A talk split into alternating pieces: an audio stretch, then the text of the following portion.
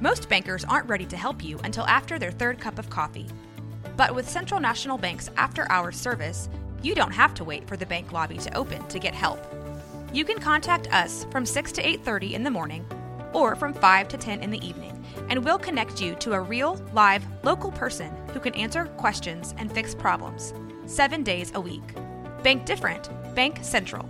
Central National Bank. Member FDIC.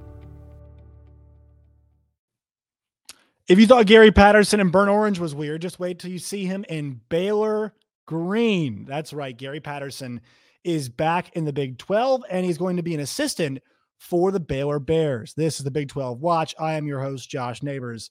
That's coming up on today's program, as is a look at the Baylor Bears schedule coming up uh, in 2024 as we wrap up our schedule previews. We have done the new four schools coming uh, from the Pac 12. We have done the second year schools, obviously remaining in the Big 12 conference. And then uh, we also have done K State, Iowa State, Oklahoma State, Texas Tech, Kansas, West Virginia. And now the last two we have to do are TCU and Baylor, Gary Patterson's old school and Gary Patterson's new school. So we'll get to that. But also make sure you guys follow us on Twitter at NWPod365. I'm at Josh Neighbors underscore. Find the show wherever you get your podcast and on YouTube as well. Like the video on YouTube, subscribe to the channel. That's the best way to help us get this thing out there. We appreciate when you all do that.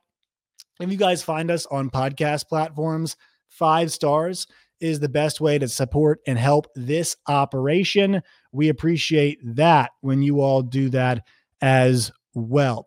Okay, folks. So the news came today. I believe first place I saw it was SicEm 365, which is the parent company here, 365 Sports. It's our own Colt Barber. Uh, Baylor to add Gary Patterson as senior level strategic consultant. Baylor football head coach Dave Aranda is set to hire former TCU head coach Gary Patterson as a senior level strategic consultant. Six, uh, SicEm 365 is confirmed through a source. In this role, Patterson will help Baylor staff with breakdown of upcoming opponents while also self scouting Baylor's offense and defense during the season. Patterson was the head coach at TCU for 22 seasons, beginning in 2000. After three seasons as a defensive coordinator and beginning in 1998, compiled a 181 and 79 record over his time at TCU. Uh, obviously, he basically had the forced divorce at TCU. And then he went over to Texas for a period of time, or you know, I think it's what one season. And uh, now he is going to be coming over, right? He was not a defensive analyst last year. He is going to be a defensive analyst, or you know, whatever the hell it is now, uh, this season for Baylor. So a couple things here. Uh, I saw some folks speculating maybe, hey, that Baylor has hired its interim coach, right? Coach in waiting. The, reason why I would push back on that is this, and this is where I want to start. I mean, the history of it, let's get to all that in a second. But the reason, the very first thing I think it's important to note here is the reason why I don't think this is happening is maybe because all that history, sure, whatever you want to say but mostly because I actually don't think this role is going to be one where he's going to be on the field all the time. He'll be up in the booth, he'll be breaking down a lot of game tape. This is not a role that you typically see interim coaches step into.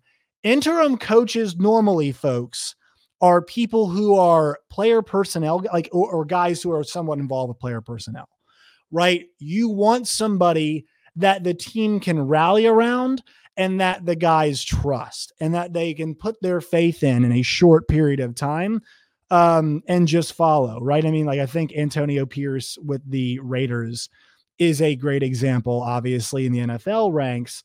Ed Orgeron, a good example, obviously, in college. Cadillac Williams did this during his time at Auburn, right? So just guys that these that the players can trust, they have relationships with, that give you a good chance of maintaining the roster if things do go uh, south in some way, shape, or form.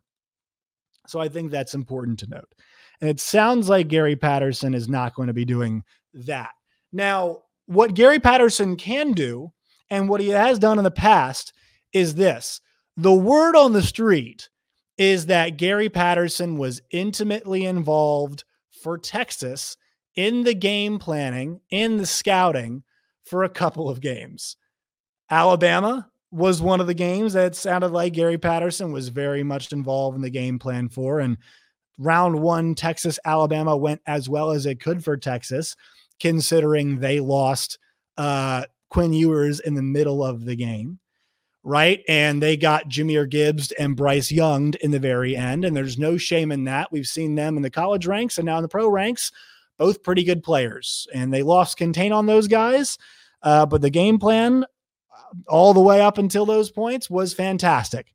I thought for the Longhorns against the Crimson Tide, at least when GP was involved. So let's give him credit, give him his kudos in those moments. Also, I think the TCU game, I'm not, I don't remember if they, they said he was involved in scouting that one, but like their defensive game plan for Texas was really good. They had two busts, long Kendre Miller run, I believe, and then obviously Quentin, uh, Quentin, uh, Quentin Jackson, Quentin, uh, um, Quentin Johnston got loose for one on a massive coverage bust uh, against Texas too, and and that's what provided the win.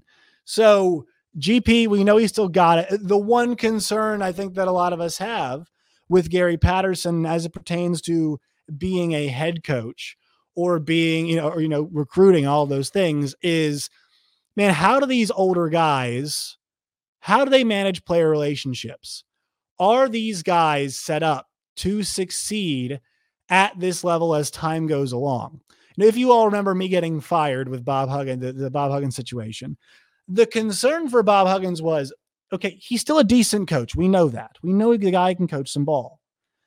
But they're not winning at a super high enough level. And Gary Patterson was not in the end.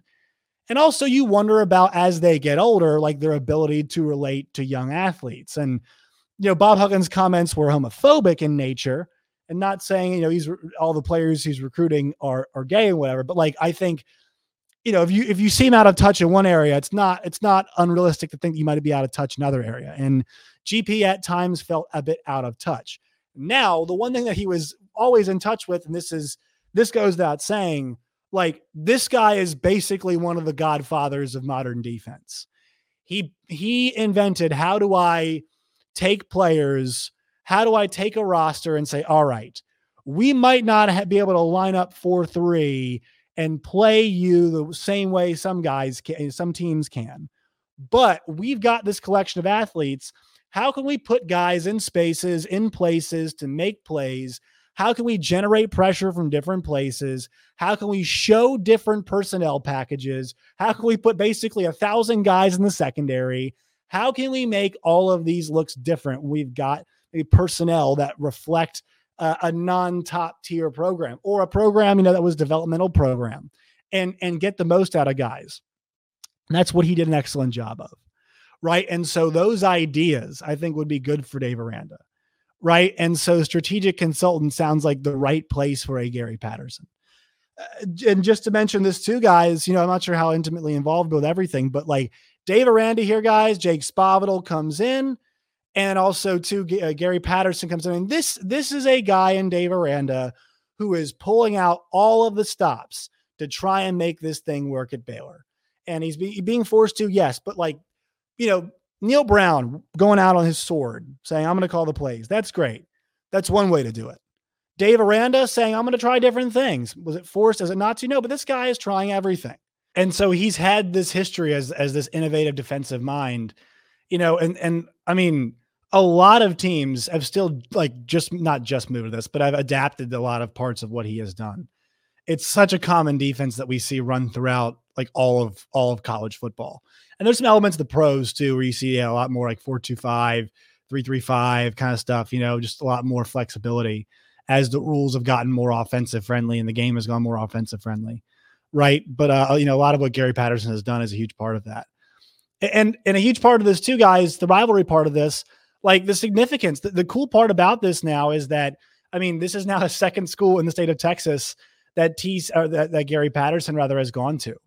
Um, Texas is that big dog that everybody kind of likes to get after. Now TCU has gotten the better of of Texas a whole lot. And that was with GP as the head coach and also GP on the other side of that.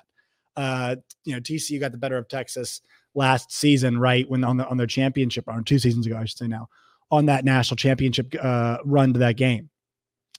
Uh, and, and plenty of times with GP as head coach, they got the better of them.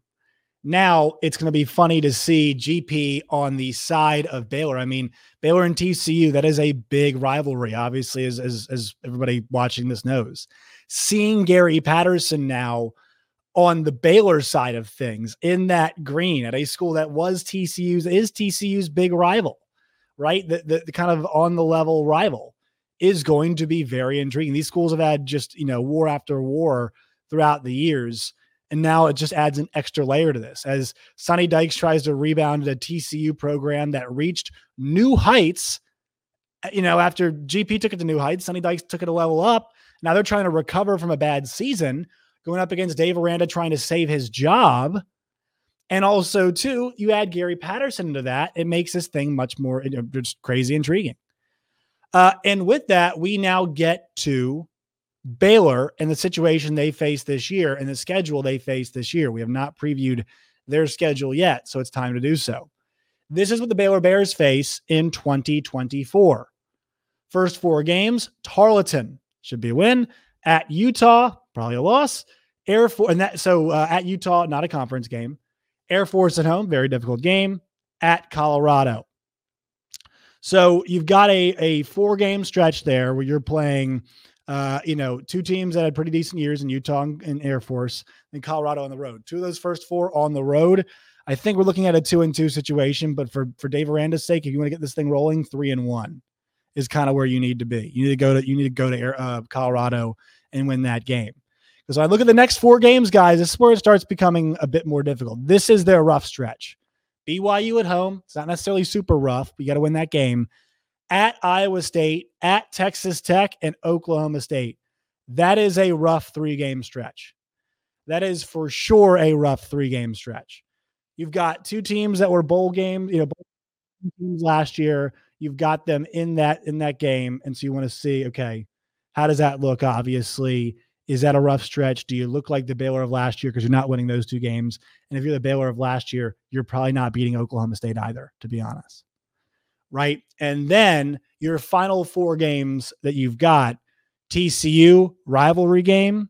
You've got West Virginia on the road, difficult game. You've got at Houston, in state, potentially, you know, new rival. You've got that too. Um, you know, so you've got those two games, and you've got Kansas, who we know is going to be tough. So this is a schedule where, man, like I don't even know what Baylor is going to look like. If they're a drastically different team, yes, I like their chances, but we don't know if it's going to be a drastically different team. Did they recruit well enough? Did do they have difference makers at enough positions to make things happen? All right. Uh, I don't know if they do. I really don't know if, if this Baylor team's got the ingredients to save Dave Aranda's job, but they're going to pull out all the stops and see. I think by September 28th, we'll kind of know once they finish that BYU game what kind of Baylor team that we've got, and can DeQuan Finn be a massive difference maker because they desperately need him to be. That leads us to TCU. TCU is a team that, hey, they need to pull something out here, uh, you know, to make sure it's not back to back rough seasons. And guys, they've got a stretch of games in the middle. I think you all know where I'm looking at. That's really just all killer, no filler. So they've got at Stanford, which we'll see what Stanford is, but still, you know, it's a road game to start off the year, and then Long Island. You've then got UCF. You've got the rivalry game against SMU, ACC opponent, two ACC teams, by the way, Stanford and uh, UCF. You've got S at SMU and at Kansas. So in your first five games, you've got to go to California. You've got to go to your in city rival, in city, find other city. Well, you know what I'm saying. It's in city, not the city. You all you all in DFW give me shit about that. I know what you all, you know, what you all want to hear. Anyway, they'll then go play Kansas after that. So look, guys, they've got a road game against Stanford. They've got UCF. They've got at SMU. Uh, you know, and obviously we know they beat them last year, but still, it's, it could be a tough game again. And at KU, so that's a rough September there. They need to go three and two in that stretch in September. Middle of this uh, season, uh, I, I think that's it's doable uh, Houston at Utah, Texas Tech, right? And you go two of three there. Then at Baylor, Oklahoma State, Arizona, Cincinnati. So you are getting a lot of your, you know, some of your difficult games at home. At SMU is a tough one. At Kansas, tough one. At Utah, tough one. Right? Those are three tough, difficult road games. Cincinnati's a winnable road game. Baylor's a winnable road game. And Stanford's a winnable road game. Three ones I don't like your chances in. Three ones I kind of do like your chances in. And also, I don't hate that September stretch. Oklahoma State and Arizona back to back, don't love it, but they're both at home. So if you're going to take that, you want to take that at home. And at Cincinnati, we'll see where the Bearcats are as the season is ending.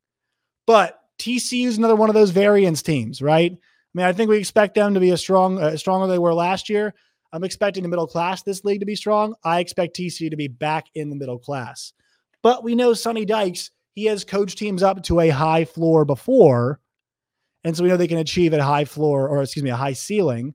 So we know that achieving at a high ceiling is also not out of realm of possibility.